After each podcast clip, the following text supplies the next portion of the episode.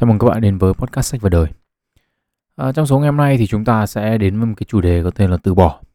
À, cá nhân tôi thì không cần đọc cái cuốn sách à, chủ đề chính của buổi ngày hôm nay lắm, vì tôi vốn bản tính là một người dễ thay đổi, dễ thích nghi à, và cái việc từ bỏ với tôi thì nó chẳng có gì là khó cả.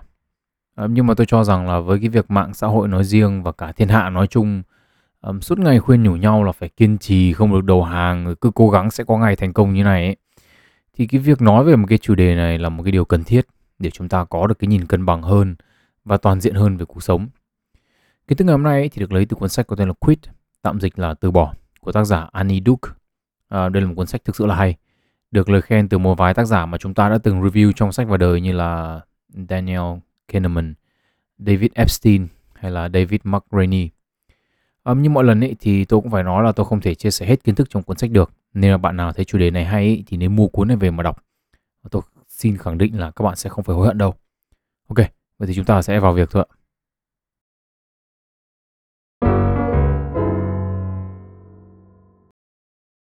Cuốn sách thì mở đầu với việc là leo núi Everest, ngọn núi được mệnh danh là nóc nhà của thế giới. Việc leo lên đỉnh Everest ấy thì không hề đơn giản và điều kiện kiên quyết là sức khỏe phải tốt bởi vì à, bầu không khí ở trên đỉnh núi nó rất là loãng nó không phải là điều kiện để con người có thể tồn tại trong thời gian dài ngoài ra ấy nhiệt độ trung bình trong cái thời điểm tối ưu nhất để leo ngọn núi này ấy, là vào mùa xuân ấy thì nhiệt độ trung bình rơi vào khoảng âm 26 độ C. Theo dữ liệu của Wikipedia ấy, thì số lượng người chết trong đợt leo mùa xuân năm 2023 là 12 người chết và 5 người mất tích. Mà mất tích ở trên Everest ấy, thì tính là chết nên là có tổng cộng là 17 người bỏ mạng. Um, chính vì cái sự nguy hiểm và nhiều khó khăn này ấy, mà những người thành công trong việc leo đến đỉnh Everest đều là những con người có khả năng kiên trì trong những cái điều kiện mà nhiều người không thể chịu nổi. Chân núi Everest ấy, thì có hai khu vực cắm trại căn cứ ở hai đầu ngọn núi. Khu vực cắm trại ở phía nam nằm trong địa phận Nepal ở độ cao 5.300m, còn khu vực cắm trại phía bắc là ở Trung Quốc nằm ở độ cao 5.100m so với mặt nước biển khi mà cắm trại ở những cái khu vực căn cứ này ấy, thì các cái trưởng đoàn sẽ đặt giờ quay đầu.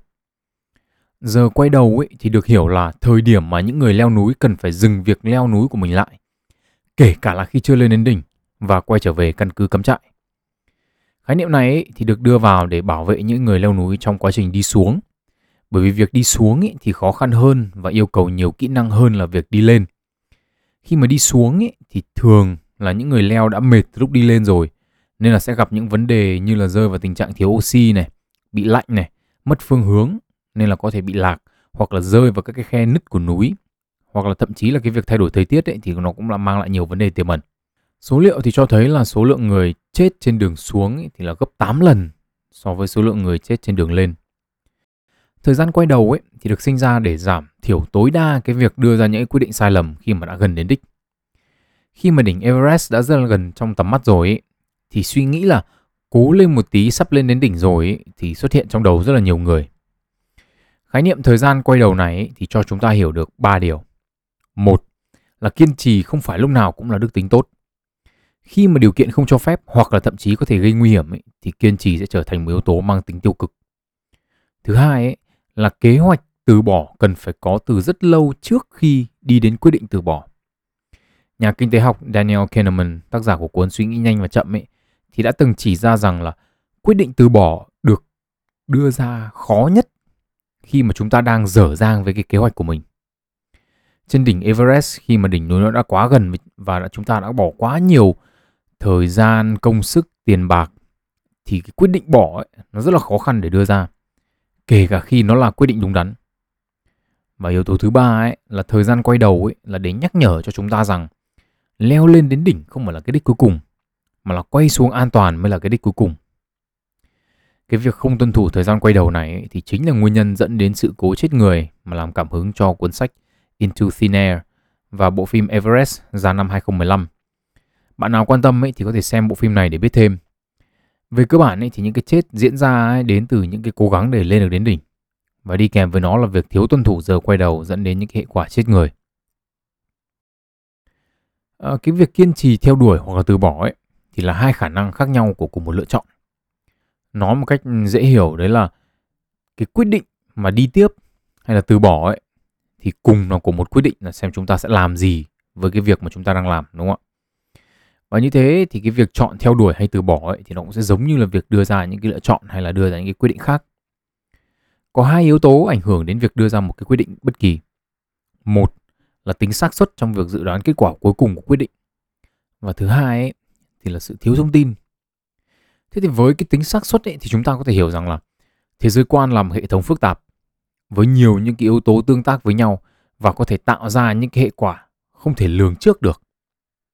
Đúng không ạ? Thì về bản chất là chúng ta không tiếp cận thế giới quan với sự chắc chắn mà thường là chúng ta tiếp cận nó dưới góc độ xác suất.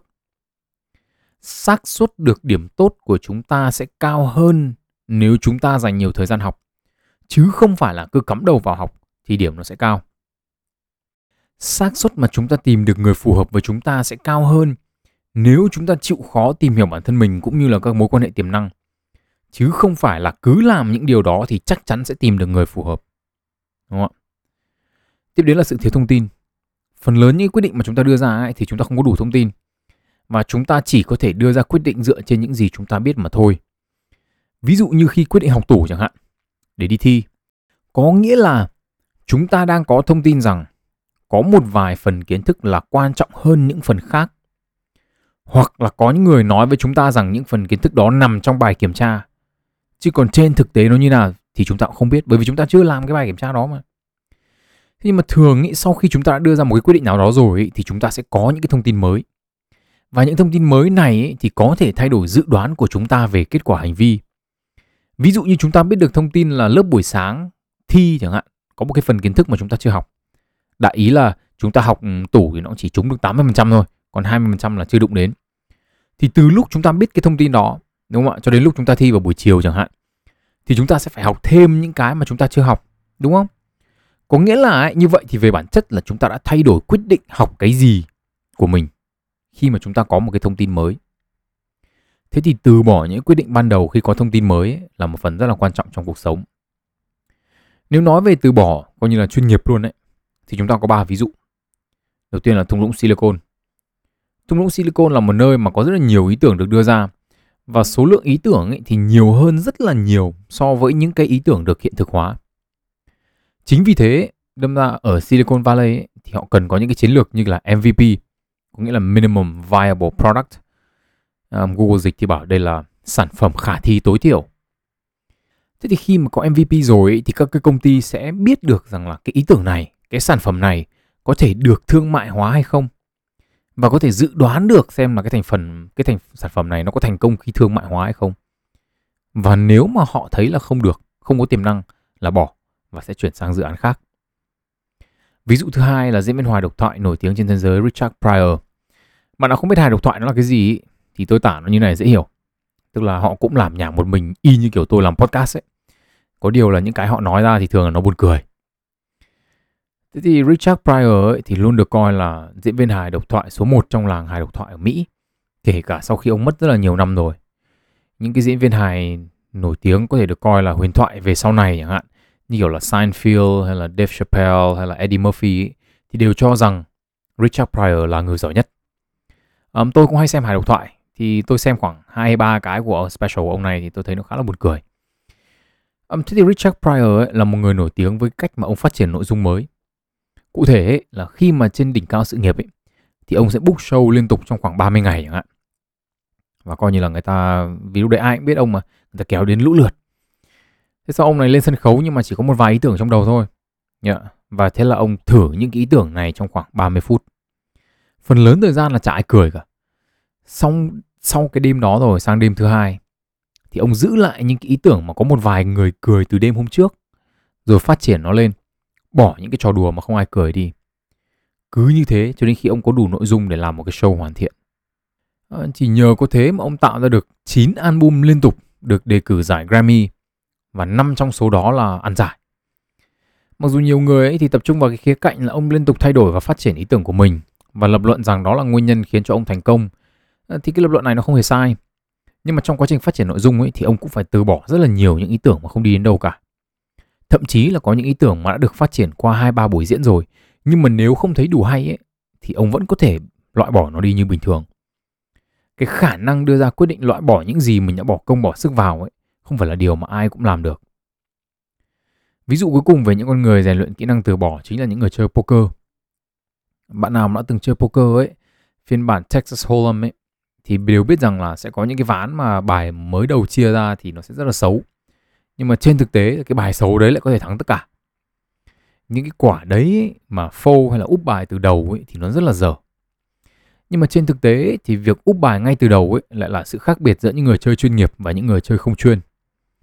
Nghiên cứu cho thấy những người chơi chuyên nghiệp ấy thì quyết định vào tiền để chơi tiếp ấy với hai lá ban đầu ấy được chia ấy là khoảng 15 đến 25% thôi.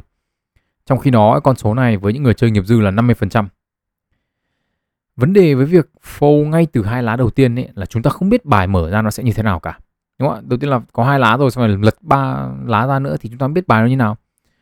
Nhỡ mà lật ra mà bài lật nó xấu y như bài mình cầm trên tay thì như nào? Nhưng mà cái nhỡ đấy là một cái tiếng gọi sẽ khiến chúng ta mất tiền về lâu về dài. Đánh vài ván thôi thì không sao, chứ còn đánh liên tục nhiều ngày liền mà có suy nghĩ đấy thì không sớm thì muộn là cũng hết tiền. Vậy thì cái việc từ bỏ nó còn có những cái tiếng gọi nào mà khiến khiến cho những cái quyết định bỏ nó khó khăn đến vậy? Cuốn sách ấy thì nhắc đến những cái vấn đề bao gồm là cái việc bỏ đúng lúc thì có cảm, khiến chúng ta có cảm giác là chúng ta đang từ bỏ quá sớm và những cái thiên kiến, tư kiến của con người mà khiến cho chúng ta không muốn từ bỏ.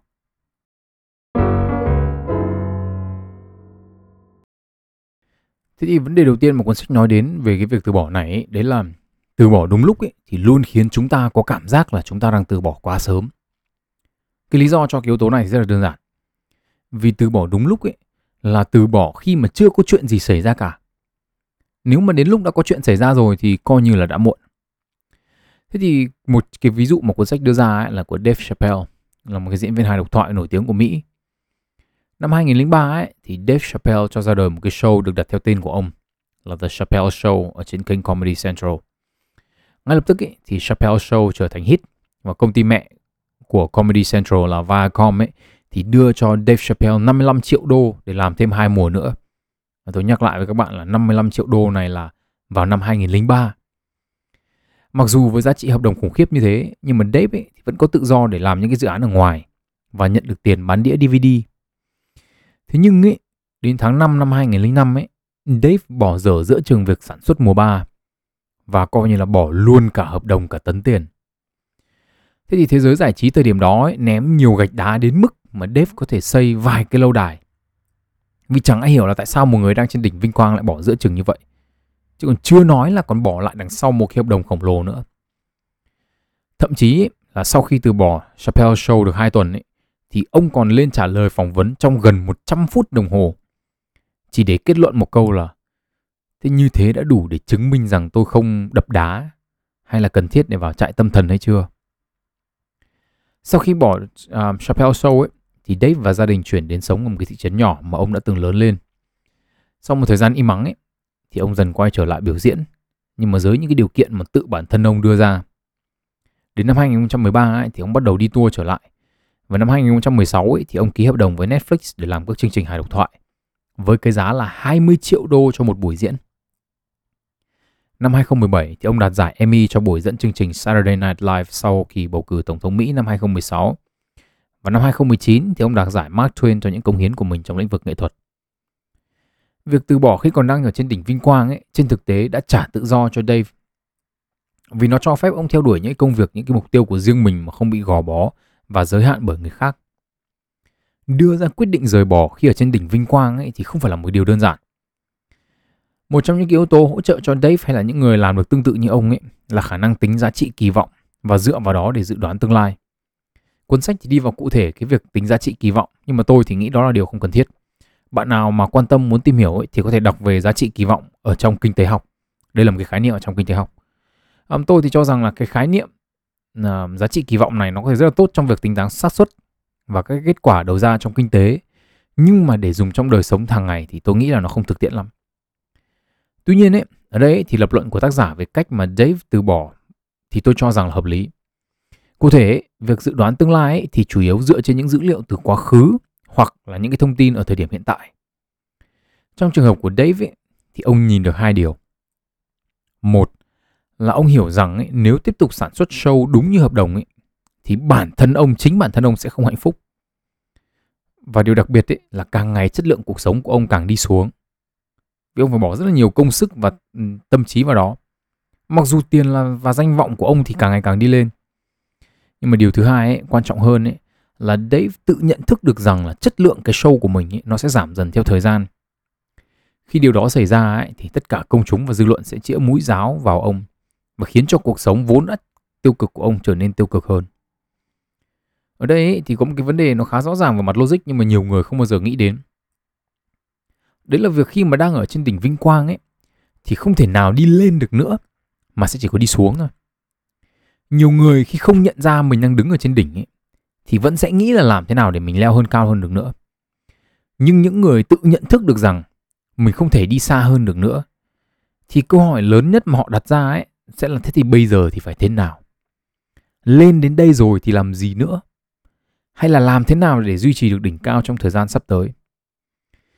Rất là nhiều bạn trẻ, hoặc là thậm chí là cả những người bạn không còn trẻ lắm và cả những cái bạn già cũng mong muốn được nổi tiếng.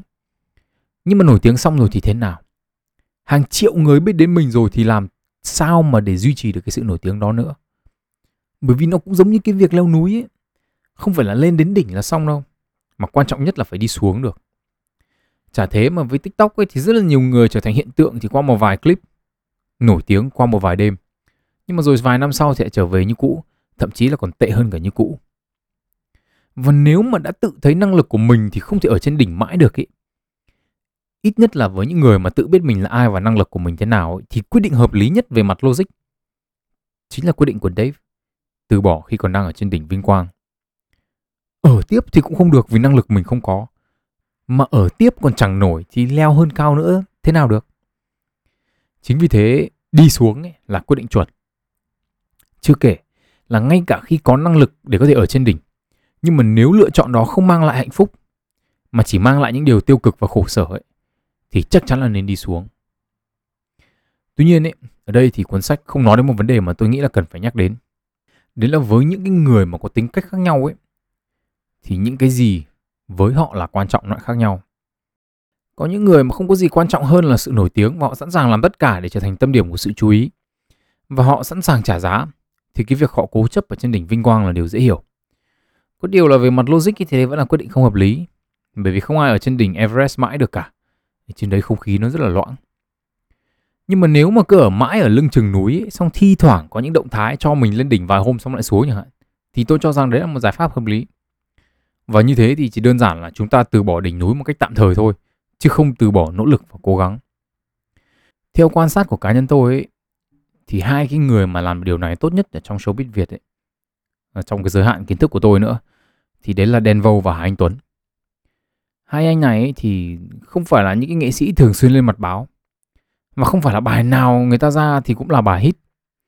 Nhưng mà nếu đã ra hit ấy, thì sẽ chiếm mặt báo và họ luôn luôn nằm trong top những cái nghệ sĩ được tôn trọng, kể cả là trong cái thời điểm không ở trong tâm điểm của báo chí.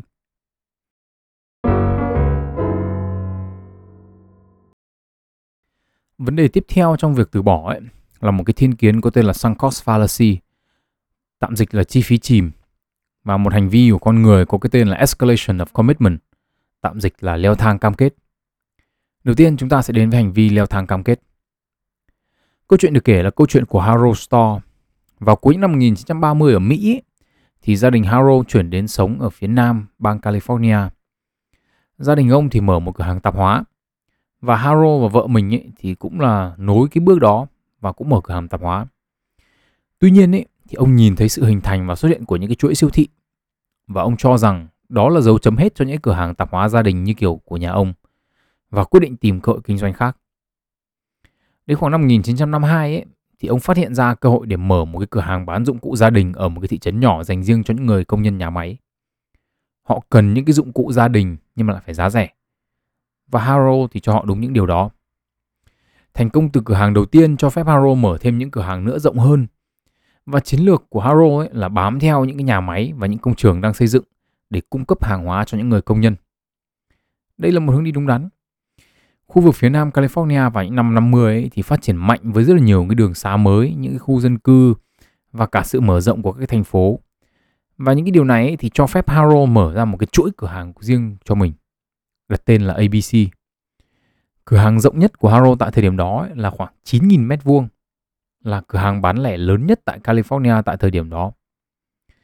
Đến đầu những năm 60 ấy, thì Store sáp nhập với ờ, một chuỗi bán lẻ khác là Sage, chuyên bán cho nhân viên văn phòng và trở thành CEO và cổ đông lớn nhất của tập đoàn Sage International. Khi mà sát nhập với cả Sage ấy, thì ABC đã biến thành siêu thị tiện lợi bán tất cả mọi thứ. Thế nhưng mà năm ABC sát nhập với Sage ấy, thì cũng là năm mà một chuỗi bán lẻ khác mở cửa hàng đầu tiên.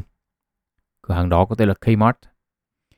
Chiến lược của Kmart tại thời điểm đó ấy, thì y hệt như Sage và ABC nhưng mà họ có thể giảm giá sâu hơn do có sự chống lưng của công ty mẹ và cũng không bán tủ lạnh máy giặt như kiểu ABC nên là Kmart trở nên linh hoạt hơn. Đến cuối những năm 1960 ấy, thì chuỗi cửa hàng ABC được mở đầu tiên ở California không còn sinh lãi nữa mà chủ yếu sống nhờ thương hiệu Sage và những cái cửa hàng ABC ở những cái bang lân cận. Quản lý những cái cửa hàng này ấy, thì đề xuất với Haro là bán hết những cửa hàng ở California đi. Nhờ khi mà chúng mà vẫn còn một ít giá trị. Nhưng mà Haro từ chối. Đây là những cái đứa con đầu lòng của ông. Kể cả khi những người trong nội bộ tập đoàn không thể chấp nhận nổi cái quyết định giữ cái chuỗi cửa hàng ABC của ông ở Cali nữa và khởi kiện Haro ấy, thì ông vẫn không thể từ bỏ những đứa con của mình. Cuối cùng ấy, Sage lại tách ra khỏi ABC và Haro lại quay lại với cái chuỗi cửa hàng này. Để cố gắng cạnh tranh với Kmart ấy, thì Haro và vợ dùng hết số tiền tích lũy được sau hơn hai chục năm của mình để cứu những cái đứa con tinh thần này. Nhưng mà tất cả chỉ là vô vọng. Một công ty khác đề nghị mua lại toàn bộ cửa hàng và mặt bằng của hơn 40 cửa hàng trong chuỗi ABC cho ông một cái cơ hội lần thứ hai để bán. Ông vẫn từ chối. Và cuối cùng ấy, ông mất hết, không còn gì cả, phá sản. Về cuối đời ấy, ông chỉ giữ lại được cho mình một miếng đất mà sống nhờ việc cho thuê mặt bằng cho những cái chuỗi thương hiệu khác. Một trong những nghiên cứu năm 1976 về hành vi của Harold ấy và là một trong những nghiên cứu có ảnh hưởng nhất về hiện tượng có cái tên là leo thang cam kết này thì mở đầu với một câu nói khá nổi tiếng về hành vi khó hiểu này. Tôi trích nguyên văn. Trực quan mà nói, mọi người sẽ kỳ vọng cá nhân đó sẽ thay đổi quyết định hoặc những hành vi mà mang lại hệ quả tiêu cực. Nhưng trên thực tế thì điều này không xảy ra. Và nghiên cứu này thì được thực hiện không phải bởi ai khác mà chính là con trai của Harold, một à, nhà nghiên cứu có tên là Barry Storr. Nhưng Barry Store ấy thì không thực hiện nghiên cứu trên ông bố của mình mà thực hiện trên chính phủ Mỹ. Khi mà đến cuối cuộc chiến tranh Việt Nam ấy thì ai cũng có thể thấy một điều là nước Mỹ không thể thắng nổi. Nhưng mà vẫn tiếp tục đầu tư rất là nhiều cho cuộc chiến. Barry cho rằng ấy, đây là một ví dụ điển hình của việc không thể từ bỏ kể cả khi con đường đang đi vào nó cũng chỉ là toàn mất và mát. Barry thì chỉ đến việc là năm 1965 ấy thì Thứ trưởng Ngoại giao George Ball ấy, đã cảnh báo Tổng thống Mỹ tại thời điểm đó là Lyndon Johnson về chiến tranh Việt Nam. George Bull ấy thì có nói rằng là khi chúng ta phải chịu thương vong lớn thì chúng ta đã bắt đầu một quá trình không thể đảo ngược. Lúc đó chúng ta đã lún sâu đến mức mà chúng ta không thể dừng lại được cho đến khi đạt được một mục tiêu nào đó. Bởi vì nếu chúng ta không đạt được gì thì sẽ là một sự sỉ nhục quốc thể. Nhưng ngay cả khi đó, lựa chọn sỉ nhục quốc thể vẫn còn hơn là bằng mọi giá đạt được mục tiêu kể cả khi cái giá đã phải trả quá đắt. Đương nhiên là Johnson không nghe lời cảnh báo đó và làm thiệt hại của Mỹ khoảng 200 triệu đô, tương đương với khoảng 1.000 tỷ đô tại thời điểm bây giờ năm 2023. Um, và giết 58.000 lính Mỹ và làm bị thương hơn 300.000 người. Quyết định này ấy, thì là kết thúc sự nghiệp chính trị của Johnson và tạo ra một thế hệ người Mỹ mất đi niềm tin vào chính phủ và quyền lực nói chung. Chuỗi nghiên cứu của Barry Store ấy thì cho thấy là hiện tượng này không chỉ xuất hiện ở chính quyền với những cuộc chiến nhiều tỷ đô đâu, mà còn cả những người bình thường nữa. Khi chúng ta nhận được cái tín hiệu rằng mình đang thua cuộc ấy, thay vì bỏ cuộc thì chúng ta trở nên cứng đầu, trở nên bảo thủ. Với cái câu cửa miệng mà các cụ ờ, nhà ta để lại đúng không ạ? Đã đâm lao rồi thì theo lao thôi. Và đưa ra quyết định để tốn thêm tiền và thời gian vào cuộc chơi chắc chắn thua đó. Và chúng ta lại càng củng cố niềm tin rằng mình đang đi trên con đường đúng. Đúng không ạ? Đấy là miệng lưỡi thế gian chúng nó cản chân mình chúng nó không muốn mình thành công con đường của mình là chắc chắn đúng một nghiên cứu nổi tiếng về hiện tượng này ấy, là của hai nhà tâm lý học Jeffrey Rubin và Joel Brockner. Hai nhà nghiên cứu này ấy, thì cho học sinh một cái số tiền có thể lên đến 8 đô khi giải thành công những câu đố điền vào ô chữ trong một cái thời gian ngắn. để có được 8 đô ấy thì phải giải ít hơn là 3 phút. Và cứ mỗi một phút thêm vào ấy thì số tiền lại giảm đi một ít cho đến lúc nó về không. Họ có thể từ bỏ bất kỳ lúc nào trước khi số tiền thưởng về 2 đô 40 để có thể nhận được 2 đô 40 cho việc đồng ý tham gia thí nghiệm. Vì một số ô khá là khó nên là các nhà nghiên cứu bảo là ai mà cần mượn từ điển thì giơ tay. Chỉ có một lưu ý là những người chơi khác cũng có thể mượn từ điển, mà từ điển thì chỉ có một cuốn thôi. Nên là nếu chưa đến lượt thì phải chờ. Nhưng mà đương nhiên là chẳng có cái cuốn từ điển nào cả thôi. Tức là đáng nhẽ ra ấy là nếu mượn từ điển mà không có ấy thì chờ đến lúc xuống còn 2 đô 40 là phải dừng. Như thế thì mới có tiền cầm về, đúng không? Chứ còn ngồi chờ đến quá con số đấy thì có giải xong thì cũng trả được cái đồng của khỉ nào cả. Thế nhưng mà cái quá nửa số người tham gia ấy thì chờ vượt con số 2 đô 40 này. Và theo lời hai nhà nghiên cứu ấy, thì là họ bị kẹt trong một cuộc xung đột mà không có lựa chọn nào thỏa đáng. Không chỉ thế, rất là nhiều nghiên cứu trong 45 năm sau nghiên cứu của Rubin và Brockner dưới đủ các loại hình thức khác nhau ấy thì cũng đều đi đến một cái kết luận đấy là khi mà biết được cơ hội và tất cả những cái thông tin cần thiết rồi thì chúng ta vẫn sẽ kiên trì quá mức, không chấp nhận phương án từ bỏ và theo đuổi quyết định ban đầu đến cùng, cho dù là nó có tốn kém đến đâu đi chăng nữa, để cứu những cái nỗ lực đã bỏ ra của mình.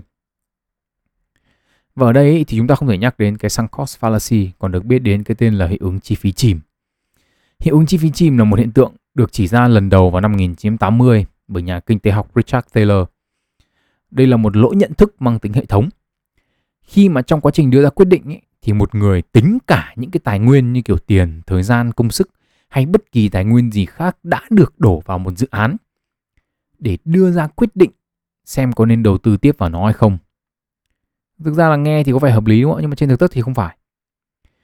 Bởi vì một cái quyết định hợp lý trong việc lựa chọn xem là tiếp tục hay dừng lại thì chỉ quan tâm đến tài nguyên mà sẽ phải bỏ ra trong tương lai và lợi ích sẽ thu về thôi. Chứ nó không quan tâm đến những gì đã bỏ ra.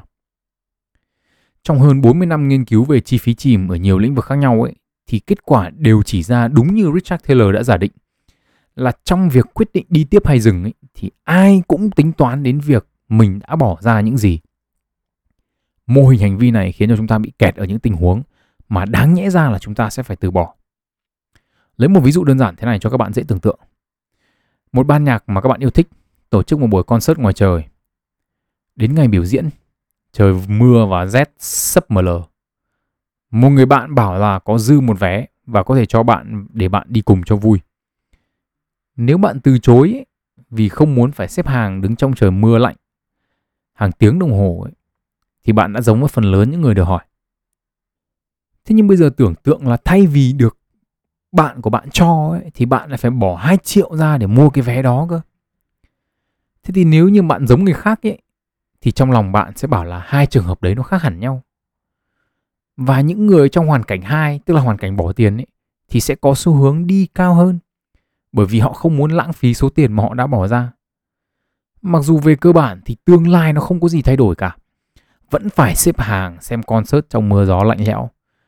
Chỉ là khi mà đã mất tiền ấy, thì chúng ta sẵn sàng đi hơn, thậm chí là ép mình phải đi vì sợ lãng phí.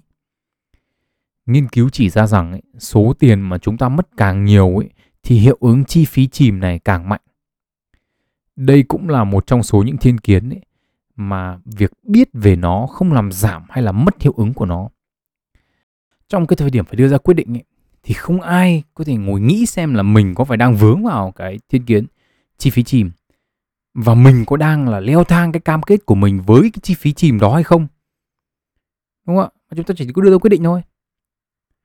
Thậm chí là đến Jeffrey Rubin, một trong hai nhà khoa học vừa được nhắc đến, với nghiên cứu về leo thang cam kết, thì cũng đã tử vong vì cái việc không thể đưa ra cái quyết định từ bỏ của mình.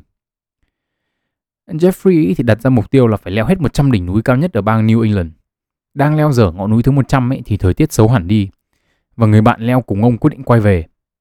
Còn Jeffrey leo thang cam kết của mình và tiếp tục leo. Xác của ông được tìm thấy một vài ngày sau đó và nguyên nhân được xác định là ông tử vong do rơi từ trên xuống.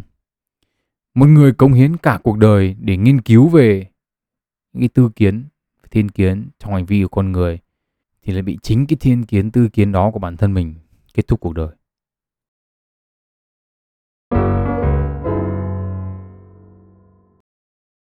Nhưng mà cặp đôi leo thang cam kết và chi phí chìm ấy thì không phải là những vấn đề duy nhất gây khó khăn trong việc từ bỏ. Mà chúng ta còn một vài yếu tố nữa mà chúng ta cần nhắc đến. Đó là endowment effect, status quo bias và cognitive dissonance. Tạm dịch là hiệu ứng sở hữu, xu hướng giữ nguyên hiện trạng và sự bất đồng về nhận thức. Đầu tiên là chúng ta sẽ đi vào hiệu ứng sở hữu. Đây là cái tên mà tôi tự đặt là sát nghĩa nhất có thể vì tôi không biết cái này tiếng Việt nó là gì. Hiệu ứng sở hữu này là hiệu ứng được phát hiện bởi uh, Richard Taylor, người tìm ra hiệu ứng chi phí chìm. Về cơ bản ý, thì hiệu ứng sở hữu được định nghĩa bởi Richard ý, là xu hướng của con người là để từ bỏ một vật ý, thì chúng ta đòi hỏi nhiều hơn những gì chúng ta sẵn sàng bỏ ra cho nó. Tức là ví dụ như là cùng một cái cốc nhưng mà khi chúng ta sở hữu nó ấy, thì chúng ta sẽ đòi 100k để bán cho người khác. Nhưng mà nếu bảo chúng ta bỏ tiền ra mua ấy thì có khi 50k mua cốc đúng cái cốc đấy thì chúng ta cũng thấy đắt. Nói một cách dân dã là cái gì của mình thì mình có xu hướng định giá nó cao hơn so với cái giá trị của mình sẵn sàng bỏ ra cho cũng đúng cái vật đấy. Trong ví dụ của Haro Store ấy, thì hiệu ứng sở hữu giúp chúng ta hiểu được cái quyết định không bán những cái cửa hàng của mình. Bởi vì đây là những cái cửa hàng của ông ta mà đi cùng với ông từ những cái ngày đầu tiên rồi. Đúng không? Giúp ông ấy kiếm những cái đồng tiền đầu tiên của ông ấy. Cái xu hướng giữ nguyên hiện trạng ấy là một cái tư kiến được đưa ra lần đầu ở năm 1988 bởi hai nhà kinh tế học là Richard Zachauer của Đại học Harvard và William Samuelson của Đại học Boston. Đây là xu hướng của con người cứ theo hiện trạng có sẵn mà làm kể cả khi lựa chọn đó rõ ràng là được những cái kết quả không bằng những cái lựa chọn khác. Nói một cách đơn giản ấy, cho các bạn dễ hiểu ấy, thì đây là cái xu hướng mà uh, ui từ trước đến giờ mọi người vẫn làm như thế thì bây giờ mình cũng làm như thế hoặc là thiên hạ ai cũng làm thế thì tôi cũng làm như vậy. Không cần biết là nó tốt xấu đúng hay sai như nào. Xu hướng này của chúng ta thì mạnh đến nỗi mà nhà kinh tế học nổi tiếng John Maynard Keynes à, một trong những cái nhà kinh tế học có sự ảnh hưởng lớn nhất trong thế kỷ 20 thì còn phải nói rằng là trí tuệ thế gian ấy thì dạy là thất bại theo cách thông thường ấy thì tốt hơn là thành công một cách phi thường. À, cuối cùng ấy, là sự bất đồng về nhận thức ấy, mà gây ra khó khăn trong cái việc từ bỏ ấy, thì liên quan đến danh tính của người đưa ra quyết định. Ở đây chúng ta sẽ đến với ví dụ về một cái giáo phái ngày tận thế được uh, làm nổi tiếng bởi nhà tâm lý học người Mỹ Leon Festinger. Giáo phái tận thế mà Leon nghiên cứu ý, thì dự đoán là ngày 21 tháng 12 năm 1954 là ngày tận thế của thế giới. Thế thì Leon và các đồng nghiệp ý, thì hỏi là thế nếu mà bây giờ đến ngày tận thế mà không có chuyện gì xảy ra thì như nào? Thì giáo phái này giải tán hay là tiếp tục? Thế thì câu chuyện kể là một bà nội trợ ở ngoại ô nó rảnh quá không có việc gì để làm thì nhận được tín hiệu từ một siêu trí tuệ đến từ hành tinh Clarion và bảo là sẽ có một trận lũ thảm khốc sẽ nhấn chìm Tây bán cầu vào ngày 21 tháng 12 năm 1954. Những ai mà theo giáo phái này ấy, thì sẽ được người ngoài hành tinh đến cứu vào đúng cái nửa đêm chuyển sang ngày tận thế những người tin và được tham gia vào giáo phái này ấy, thì sẽ bỏ học bỏ việc và thậm chí là cắt hết tất cả mối quan hệ với bạn bè và gia đình để coi như là ôn in vào giáo phái này đấy họ thậm chí là còn bán hết cả đồ đạc của cải đi. Thế thì team của Leon ấy thì dành nhiều thời gian nhất có thể với cái giáo phái này cho đến tận ngày 21 tháng 12 định mệnh. Sau nửa đêm chả có ai đến cứu thì ngay lập tức là có hai người bỏ về nhà. Bảo là bọn này nó bộc phét. Chỗ còn lại là 8 người thì thực sự là tin vào cái cuộc khỉ này. Lúc đấy thì Leon và đồng nghiệp ấy thì nghĩ đến mà một lúc nào đó là tám người này chắc cũng sẽ phải bỏ về thôi, bởi vì chẳng có cái chuyện gì xảy ra cả. Nhưng mà trên thực tế thì điều ngược lại xảy ra và cái sự cam kết của họ lại leo thang. Bà chủ giáo phái này ấy, lại nhận thêm thông tin từ siêu trí tuệ rằng là may mà có 8 cái con người này lắng nghe và tin tưởng nên là thảm họa nó đã không diễn ra. Sau đó là giáo phái này lại tiếp tục đưa ra mấy cái lời sấm truyền là lại sẽ có một đợt người ngoài hành tinh khác đến chơi rồi đến ờ, đưa họ đi các kiểu các kiểu thế thì lời giải thích của các nhà khoa học ở đây ấy, là khi mà một người trở thành một phần của giáo phái ấy, thì giáo phái đó trở thành một phần danh tính của họ. Và khi mà đã trở thành một phần của danh tính rồi ấy, thì những người đó là làm đủ thứ để phục vụ cho cái niềm tin đó. Họ cắt liên lạc với gia đình bạn bè từ bỏ những của cải vật chất trần tục và thậm chí là phải làm cả trò đùa cho thiên hạ. Khi mà niềm tin là một phần quan trọng của danh tính ấy, thì để giữ được danh tính của chúng ta ấy, thì chúng ta phải giữ cái niềm tin của mình và như thế thì là dù giáo phái có thế nào ấy, chúng ta vẫn phải tin vào nó. Bởi vì nó là một phần danh tính của chúng ta rồi còn gì nữa đúng không? Nếu mà giáo phái đó mất đi hay chúng ta không còn tin vào nó nữa thì chúng ta còn lại cái gì? Đúng không? Chúng ta là ai? Cái mô hình suy nghĩ này không chỉ là đúng với những người theo những cái giáo phái uh, tận thế kiểu này đâu mà nó còn là tất cả những người theo những hình thức tôn giáo khác. Trừ đạo Phật ra và các cái fan hâm mộ thần tượng quá mức chẳng hạn họ cũng suy nghĩ như vậy. Khi mà những cái thông tin mới mà chúng ta tiếp thu ấy, mà xung đột với cái niềm tin của chúng ta ấy thì chúng ta sẽ cảm thấy không thoải mái. Điều này dẫn đến việc là chúng ta phải lý luận và hợp lý hóa những cái thông tin mới này để còn bảo vệ cái niềm tin của mình. Đây là một trong những điều điển hình mà những người theo tôn giáo họ làm. Chúa thì toàn năng và 100% là tốt.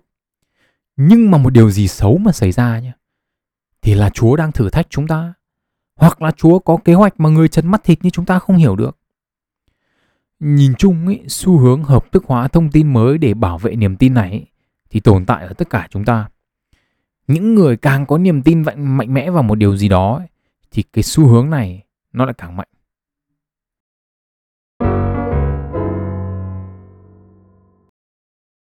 Thế thì tổng kết lại, khi mà chúng ta từ bỏ một điều gì đó thì sẽ có những yếu tố sau chống lại chúng ta. Một là việc từ bỏ đúng lúc sẽ khiến cho chúng ta cảm giác như là chúng ta đang từ bỏ quá sớm. Như, như Dave Chappelle chẳng hạn. Từ bỏ đúng lúc là từ bỏ khi còn đang ở trên đỉnh vinh quang. Hai là các loại tư kiến khác nhau khiến cho việc đưa ra quyết định từ bỏ trở nên rất khó khăn. Đầu tiên là chúng ta có tư kiến chi phí chìm. Khi mà chúng ta đã đầu tư quá nhiều vào một cái gì đó rồi thì chúng ta sẽ tính cả những cái chi phí đã mất đi rồi vào cái việc quyết định cho tương lai. Điều này là không hợp lý về mặt logic. Tiếp theo nữa là sự leo thang cam kết. Sự leo thang cam kết này ấy, là việc khi mà nhận được thông tin rằng là quyết định ban đầu mà chúng ta đưa ra là không đúng thì chúng ta lại càng đâm đầu vào theo đuổi quyết định đó. Đúng không ạ? Đã đâm lao thì phải theo lao, bất chấp sự chống đối của thiên hạ. Việc những cái thông tin mới xung đột với những cái suy nghĩ, những quyết định cũ ấy cũng tạo ra cái sự xung đột trong nhận thức và khiến chúng ta hợp lý hóa những cái thông tin mới bằng mọi cách để bảo vệ cái niềm tin ban đầu của mình. Không chỉ thế, khi mà chúng ta đã sở hữu những cái thành tựu nhất định với quyết định ban đầu rồi ấy, thì việc từ bỏ chúng đi lại càng khó hơn nữa vì nó đã là của chúng ta rồi mà. Của tôi tôi không thể bỏ được. Tôi đánh giá nó cao hơn những người khác. Chính vì những cái yếu tố này mà việc từ bỏ với chúng ta là không hề dễ dàng. Bài học mà cuốn sách đưa ra ấy là chúng ta nên kiên trì nhưng mà kiên trì với những cái lựa chọn đúng. Còn khi đã sai ấy, chúng ta phải học cách từ bỏ. Tôi cho rằng ấy, đây là một cuốn sách không những hay mà còn quan trọng vì nó cho chúng ta thấy nửa còn lại của cái đồng xu khi mà nhan nhả ngoài kia là những câu khuyên nhủ về việc phải kiên trì mới thành công, phải cần cù thì mới có ngày hái quả. Từ bỏ những cái lựa chọn sai lầm cũng là một phần quan trọng của tất cả các quá trình trong cuộc đời của một con người. Từ việc theo đuổi thành công cho đến phát triển bản thân. Từ bỏ còn là một kỹ năng quan trọng ấy bởi vì chúng ta cần phải ghi nhớ rằng là cuộc đời không phải là một cuộc chạy đua để xem ai về đích trước mà nó là một cuộc chạy đường trường với nhiều cái đích khác nhau, chứ không phải chỉ là một cái đích. Ở đây thì tôi sẽ tranh thủ những kiến thức được nhắc đến trong cuốn sách này để phân tích sâu xa hơn, hoặc ở một góc độ khác, một vài điều mà tôi đã từng lập luận hoặc là một vài hiện tượng xã hội. Dễ thấy nhất là trong chuyện tình cảm. Tôi đã từng đọc ở đâu đó ở trên mạng, một câu nói là người phụ nữ khi yêu một người đàn ông lâu năm mà không tiến được đến hôn nhân ấy, và người đàn ông này thì đi bước nữa với một người phụ nữ khác ấy thì cái người phụ nữ kia đã lãng phí cái tuổi thanh xuân của mình với người đàn ông đó. Tôi cho rằng cái điều này không đúng. Nếu không chia tay ấy, thì có chắc là người phụ nữ ấy sẽ có cuộc sống tốt. Nếu như thành vợ thành chồng với nhau mà người chồng của mình lại quay ra yêu người khác hoặc có cảm tình với người khác. Chẳng phải thế mà tỷ lệ ly hôn của những người làm gia đình khi còn trẻ thì luôn cao hơn rất nhiều so với những người làm gia đình muộn hay sao? Thế nhưng mà nếu mà dưới phân tích dưới góc độ của chi phí chìm ấy, thì phải chăng là người phụ nữ đang cho rằng là cái tuổi thanh xuân của mình đã bị lãng phí với người đàn ông đó? Lập luận này thì có hai giả định sai lầm cơ bản. Một là nó cho rằng là với một người phụ nữ thì thanh xuân là một cái gì đó rất là quan trọng, là một điều có giá trị. Trên thực tế thì nó chỉ quan trọng khi mà chúng ta coi trọng phụ nữ vì nhan sắc và tuổi trẻ của họ. Ngay cả đàn ông cũng vậy. Nhan nhản trên mạng là những câu nói tuổi trẻ phải có sự nghiệp thế này, tuổi trẻ phải làm được thế nọ tôi đã đi hết tất cả những năm 20 tuổi của mình rồi và tôi tự nhận thấy rằng là cái cuộc đời phía trước của tôi nó còn rất là dài, dài hơn cái quãng đường mình đã đi qua rất là nhiều. Và tôi chắc chắn là tôi sẽ cống hiến nhiều hơn rất là nhiều cho xã hội so với những năm 20 của cuộc đời mình. Những cái năm 20, những cái năm tuổi trẻ là những cái năm tôi mắc không biết bao nhiêu là sai lầm và tôi chẳng đạt được cái cuộc khỉ gì cả. Những người phụ nữ luôn luôn có giá trị riêng của mình cho dù họ có ở lứa tuổi nào đi chăng nữa. có ở vị thế nào đi chăng nữa. Nhưng mà ngay cả khi chúng ta cho rằng thanh xuân của người phụ nữ rất có giá trị ấy, thì việc nhìn vào quá khứ để nuối tiếc về nó không giải quyết được vấn đề gì cho hiện tại và cho tương lai cả. Và ở đây thì nó có cái giả định sai lầm thứ hai. Đấy là kể cả khi thanh xuân của người phụ nữ có quý thật thì khi mất đi người đó, cái tương lai của người phụ nữ đó sẽ không còn được như là lúc vẫn còn cái, cái, cái thanh xuân cái mối quan hệ đó. Tôi thì đoán ấy, là khi không còn nhan sắc hay là không còn tuổi trẻ ấy, thì sẽ không còn được nhiều người theo đuổi hoặc là sẽ khó lấy chồng hơn hay là gì đó chẳng hạn như vậy. Tôi nghĩ là giả định này thì cũng sai nốt. Tôi khá chắc là những cái giả định này là những câu kiểu như này là do mấy ông bà chưa qua được cái tuổi 25 viết. Bởi vì ở tuổi tôi ấy, tôi thấy không thể nào theo được những cái cô gái trẻ thanh xuân và nhiều sức sống cả. Chỉ đơn giản là bởi vì họ không có cái mình cần. Và họ đang ở một cái giai đoạn khác của cuộc đời. Gió tầng nào thì gặp mây tầng đó. Những người đang đang trong cái giai đoạn cuộc sống giống nhau ấy thì có thể sẽ tìm đến nhau. Và tôi thì tin rằng ấy, những người phụ nữ mà đã trải qua cái mà thiên hạ gọi là thanh xuân ấy, cũng sẽ mong muốn những điều khác so với những người phụ nữ mà mới bắt đầu cái gọi là thanh xuân đó. Kể cả là mong muốn trong cái việc yêu một ai đó hay là mong muốn ở vậy chẳng cần ai cả. Và như thế thì việc chúng ta từ bỏ một mối quan hệ ấy, cho dù là nó có dài đến đâu đi chăng nữa dù nó có cho ta bao nhiêu kỷ niệm đi chăng nữa là một điều cần thiết để chúng ta có thể tiến tiếp trên con đường đời của mình. Chúng ta không thể vì những cái kỷ niệm đã trải qua vì những cái điều trong quá khứ mà cố gắng níu kéo một cái mối quan hệ nó không đi đến đâu cả hoặc là nó chỉ mang lại chúng ta đau khổ. Bởi vì mối quan hệ nó là hai chiều mà đúng không? Có thể chúng ta vẫn muốn giữ mối quan hệ đó nhưng người kia thì không. Thì chúng ta giữ cái mối quan hệ đó để làm cái gì? Khi mà đã nhìn ra rằng tương lai không có những điều tốt đẹp ấy, thì chúng ta buộc phải từ bỏ. Bởi vì tôi lại phải nhắc lại một lần nữa là chúng ta không sống không phải chỉ để chăm chăm đi tìm người yêu hay lập gia đình đâu. Cuộc đời nó là một cuộc chạy đường trường với nhiều cái đích khác nhau. Từ bỏ một vài năm tuổi trẻ để nhìn đến nhiều năm hơn trong tương lai không chỉ là một điều cần thiết mà nó là một cái điều bắt buộc ở trước ấy, thì tôi có nói về việc những cái tôn giáo không phải là đạo Phật ấy, thì khiến cho chúng ta theo đuổi và giữ một cái niềm tin vào những cái tôn giáo đó đưa ra. Lý do mà tôi nói trừ đạo Phật ấy là bởi vì trên thực tế thì đạo Phật lại khuyên ngược lại. Biết buông bỏ là có được sự tự do. Đây là một cái triết lý quan trọng trong cuộc sống. Cá nhân tôi cho rằng ấy là cái khả năng từ bỏ ấy thì tỷ lệ nghịch với tính sở hữu càng muốn sở hữu cái gì thì càng khó bỏ cái đó. Vì muốn sở hữu cảm giác an toàn về mặt tâm linh, nên chúng ta không thể từ bỏ được việc thắp hương đi chùa cầu an. Vì muốn sở hữu của cải vật chất, chúng ta không từ bỏ được những dự án đầu tư mà chúng ta đã bỏ tiền vào. Bởi vì nếu bỏ nó thì chúng ta mất đi số tiền đã bỏ ra. Không thể như thế được. Mặc dù nó là chi phí chìm, là những gì đã diễn ra trong quá khứ. Đó cũng là lý do mà khi chúng ta thua bạc ấy, thì chúng ta phải đánh tiếp để con gỡ. Con thở là con gỡ, không thể mất tiền như thế được. Chính vì thế, với cá nhân tôi cái bài học về việc từ bỏ không phải là một cái bài học mà tôi thấy cần thiết. Bởi vì vốn tôi không phải là một người có tính sở hữu cao. Tôi là một người có rất là nhiều điều giang dở. Nhiều sách đọc cũng không hết. Sự nghiệp thì cũng chưa đâu vào đâu. Và có rất là nhiều mối quan hệ kết thúc khi không thể đến một cái đích nào đó. Tôi không nuối tiếc cái công sức đọc những cái cuốn sách dở của mình mà tôi chỉ nghĩ rằng là nếu tiếp tục đọc những cuốn sách dở ấy, thì tôi không còn thời gian để đọc những cuốn sách hay. Tôi từ bỏ công việc văn phòng vì tự bản thân tôi thấy không hài lòng với cuộc sống của mình. Và tôi thấy tiếp tục thì tôi quá lãng phí thời gian. Một ngày làm việc 8 tiếng mà chỉ có 3 tiếng thực làm còn 5 tiếng nó trôi vào những cái lăng nhăng. Tôi từ bỏ công việc đi dạy tiếng Anh công việc đầu tiên mà khiến cho tôi tìm được cái sự hài lòng. Vì tôi cảm thấy chưa đủ. Tôi cho rằng tôi có thể truyền đạt được nhiều hơn, cống hiến được nhiều hơn nếu tôi không bị hạn chế bởi việc chỉ dạy ngôn ngữ. Tôi không nuối tiếc những mối quan hệ trong cuộc đời bởi vì họ đã dạy cho tôi rất là nhiều thứ và vợ tương lai của tôi thì còn đang ở phía trước. Việc từ bỏ đến với tôi nó rất tự nhiên. Vì chỉ cần tôi thấy trong tương lai không đi về đâu hay là tôi sẽ không hạnh phúc với cái tương lai đó thì tôi sẽ từ bỏ cái lựa chọn bây giờ. Bài học của tôi và những người có xu hướng như tôi ấy phải là bài học ngược lại khi đã tìm được cái gì phù hợp với mình thì phải biết kiên trì với nó và phải học cách hài lòng. Vì chẳng có gì hoàn hảo cả cả đời không thể nào từ bỏ mãi được. Tuy nhiên ý, tôi muốn kết thúc số ngày hôm nay bằng một luận điểm khác. Tôi muốn nói với các bạn rằng ngay cả với một người mà việc từ bỏ đến một cách tự nhiên như tôi cũng có những điều mà tôi không dễ dàng từ bỏ. Đấy là việc từ bỏ cuộc sống độc thân những bạn nào đã có gia đình rồi, có con cái rồi, có thể cho rằng là đến một ngày nào đó tôi cũng sẽ chán cuộc sống độc thân, hoặc là phải lập gia đình.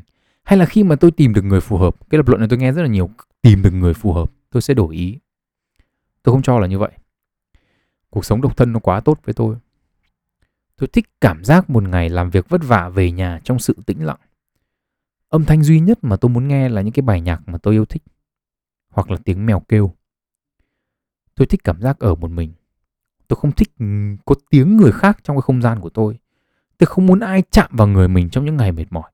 Tôi không muốn về nhà là phải tranh luận, phải cãi nhau về những cái việc còn con. Tôi thích những ngày đọc sách một mình. Tôi thích nghe sách trong lúc tôi đi dạo. Và tôi muốn được đưa ra những cái quyết định trong cuộc sống của mình mà không bị ảnh hưởng đến ai. Và không ai ảnh hưởng đến những quyết định của tôi cả. Một phần trong những nguyên nhân không muốn lập gia đình của tôi là vì tôi không thể từ bỏ cái cuộc sống một mình này được nhưng mà như thế, chẳng phải là tôi đang dùng dữ liệu của quá khứ để dự đoán cho tương lai hay sao? Bởi vì trong việc không muốn bỏ cuộc sống tự do, tôi đang cho rằng tôi của 2 năm, của 5 năm và của 10 năm nữa vẫn cũng sẽ như tôi bây giờ. Vẫn cũng sẽ có những mong ước đó, vẫn có những cái nhu cầu đó, vẫn có những cái sở thích như vậy. Những năm gần đây, tự tôi thấy mình có vẻ cô đơn hơn và có vẻ như tôi muốn có người ở cạnh hơn. Nhưng tôi vẫn tự nhủ với bản thân rằng là mình chưa cần rằng mình có nhiều việc để làm. Chưa thể nào lấy vợ hay là có bạn đồng hành được. Về bản chất, tôi vẫn đang hợp lý hóa lựa chọn của mình mà, đúng không? Ngay cả khi thông tin mới được đưa đến, ngay cả khi những cảm xúc nó đến với mình, và khi mà nó trái ngược với những gì mình đang tin, thì mình phải hợp lý hóa nó. Sự cô đơn nó là danh tính của tôi cơ mà. Nó là một phần khiến cho tôi có được ngày hôm nay cơ mà. Sự cô đơn cho phép tôi đọc sách để làm podcast cho các bạn cơ mà. Làm sao tôi bỏ nó được? Và cái podcast này là cái động lực sống và làm việc của tôi cơ mà. Làm sao tôi có thể bỏ nó vào sự cô đơn để bắt đầu một cái trang mới trong hành trình của mình được? Và như thế, cho đến bây giờ, tôi vẫn như Harold Starr, vẫn như Jeffrey Rubin, vẫn đang níu kéo những quyết định ban đầu của mình. Chưa thể từ bỏ. Chào mừng các bạn đến với podcast sách và đời. Hẹn gặp lại các bạn ở những số lần sau. Và chúc các bạn một ngày tốt lành.